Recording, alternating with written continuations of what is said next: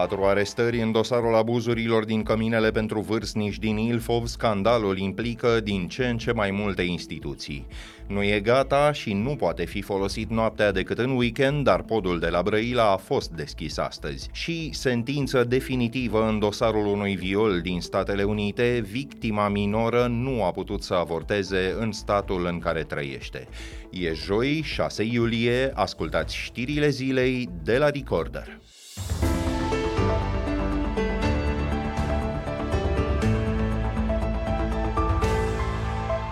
Tribunalul București a arestat patru dintre inculpații din dosarul căminelor private pentru vârstnici din Ilfov. Alte 20 de persoane sunt în arest la domiciliu sau sub control judiciar. Printre cei arestați se numără administratorul unuia dintre cămine, Ștefan Godei, un șef de serviciu de la Direcția de Asistență Socială din Ilfov și un fost polițist, Ovidiu Dumitra. Oamenii din cele trei cămine erau ținuți în condiții mizere, înfometați și lipsiți de tratament medical. Cercetările procurorilor au început în urma unor anchete de presă publicate de Centrul de Investigații Media și Buletin de București. Interceptările din dosarul DICOT surprind, între altele, angajații căminelor care îi loveau pe oamenii din centre și le vorbeau brutal. Cei mai mulți dintre suspecți au refuzat să facă declarații.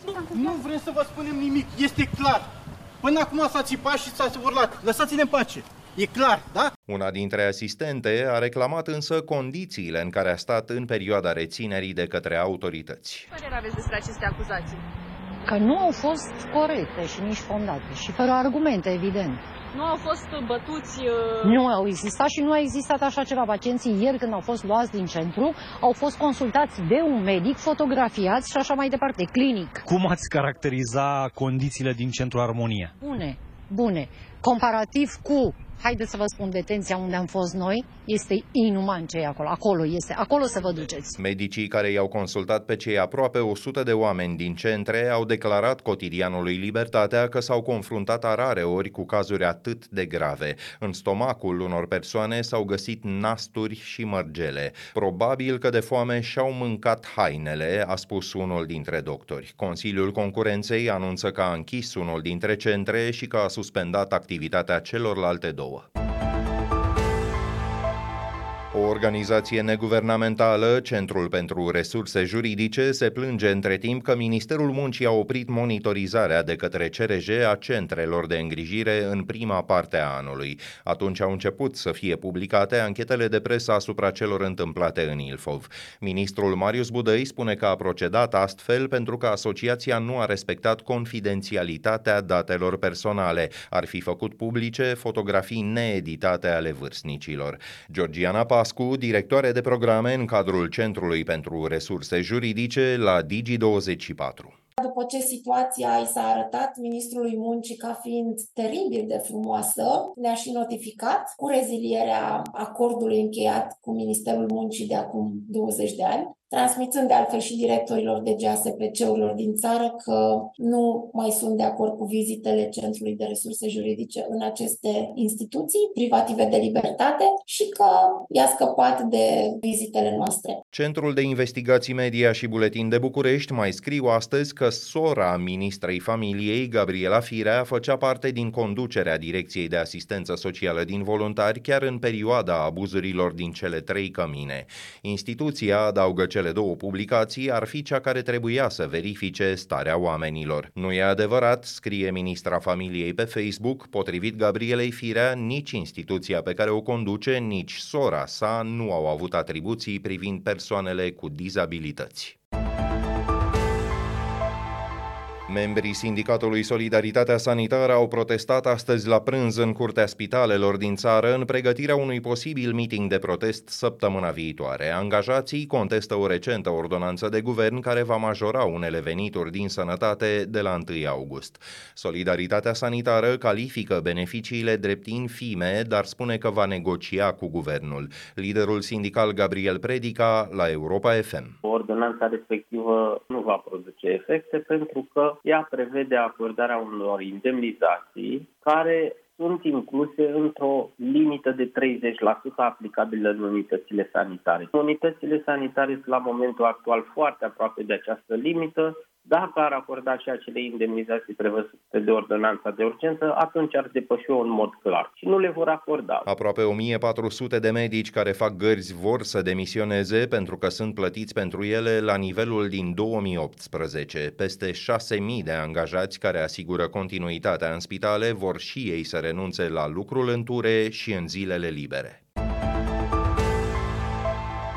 Consiliul Concurenței a început o anchetă asupra companiilor care emit tichete valorice Edenred, Sodexopas și App România. Instituția are bănuiel că cele trei firme s-ar fi înțeles să fixeze prețurile, dar să își și împartă piața.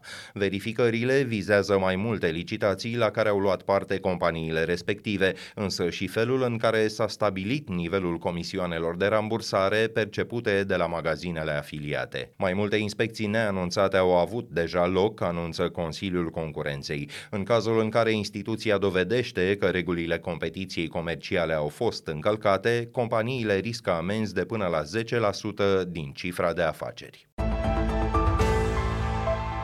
Evgeni Prigojin, liderul mercenarilor Wagner, s-ar fi întors în Rusia, așa afirmă președintele Belarusului, Alexandru Lukashenko. Acesta e cel care a mediat acordul care a pus capăt rebeliunii din 24 iunie a grupării armate. Înțelegerea includea plecarea lui Prigojin în Belarus. Acesta s-ar afla însă la Sankt Petersburg.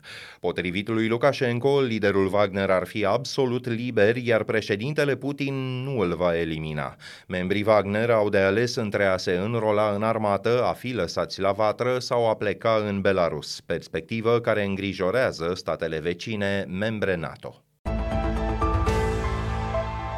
Un tribunal din Statele Unite l-a condamnat la închisoare pe viață pe violatorul unei fetițe de 9 ani din statul Ohio. Ea a fost nevoită să călătorească într-un alt stat, Indiana, ca să facă întrerupere de sarcină. Cel în care trăiește a restrâns drastic accesul la această procedură. Fetița a călătorit anul trecut în Indiana, la scurt timp după ce Curtea Supremă a invalidat dreptul la avort la nivel federal și a stabilit că fiecare stat e în măsură să ia propriile decizii. Bărbatul condamnat condamnat, Herson Fuentes e din Guatemala și intrase ilegal în Statele Unite. Analizele ADN făcute asupra fetusului au dovedit acuzația de viol. Fetița a avortat cu puțin înainte să împlinească 10 ani. La data intervenției era însărcinată de 6 săptămâni și 3 zile. La rubrica Fast Forward, alte știri care ne-au atras atenția pe parcursul zilei, mai e încă de lucru, dar tentația de a tăia Panglica s-a dovedit prea puternică. Un alai de demnitari, condus chiar de președinte, a inaugurat astăzi podul peste Dunăre de la Brăila, una dintre cele mai complexe lucrări de infrastructură din trecutul recent. Legătura cu Tulcea nu va fi însă gata decât la finalul anului, iar circulația pe timp de noapte e oprită în cursul săptămânii. Fiecare a citit evenimentul în cheie proprie. Pentru Claus Iohannis, construcția e un semn că înțelegerea dintre marile partide funcționează. Indiferent de poziționările politice, de dezbaterile și obiectivele pe care partidele și le propun pentru anul electoral care urmează, interesele României în materie de reforme și dezvoltare economică trebuie să primeze. Iar pentru premierul Ciolacu, proiectul, finanțat cu fonduri europene, e un exemplu de succes al patriotismului economic despre care vorbea la investitură. Cele 500 de milioane de euro investite în pod s-au întors în mare parte în economia românească. Acești bani alimentează de patru ani economia locală. Este însă, în egală măsură, și un simbol al patriotismului economic pe care l-am pus la baza programului de guvernare. Curtea de apel București începe procesul în care liderul sindical de la metrou Ion Rădoi e acuzat de folosirea influenței și de șantaj. În prezent suspendat, el e acuzat că a obținut foloase necuvenite între 2017 și 2021 din administrarea spațiilor comerciale din stațiile de metrou și din căile de acces. Contractul inițial, semnat cu o firmă în 2003, a fost prelungit în mai multe rânduri, iar DNA afirmă că înțelegerea a intrat intrat în ilegalitate în 2018.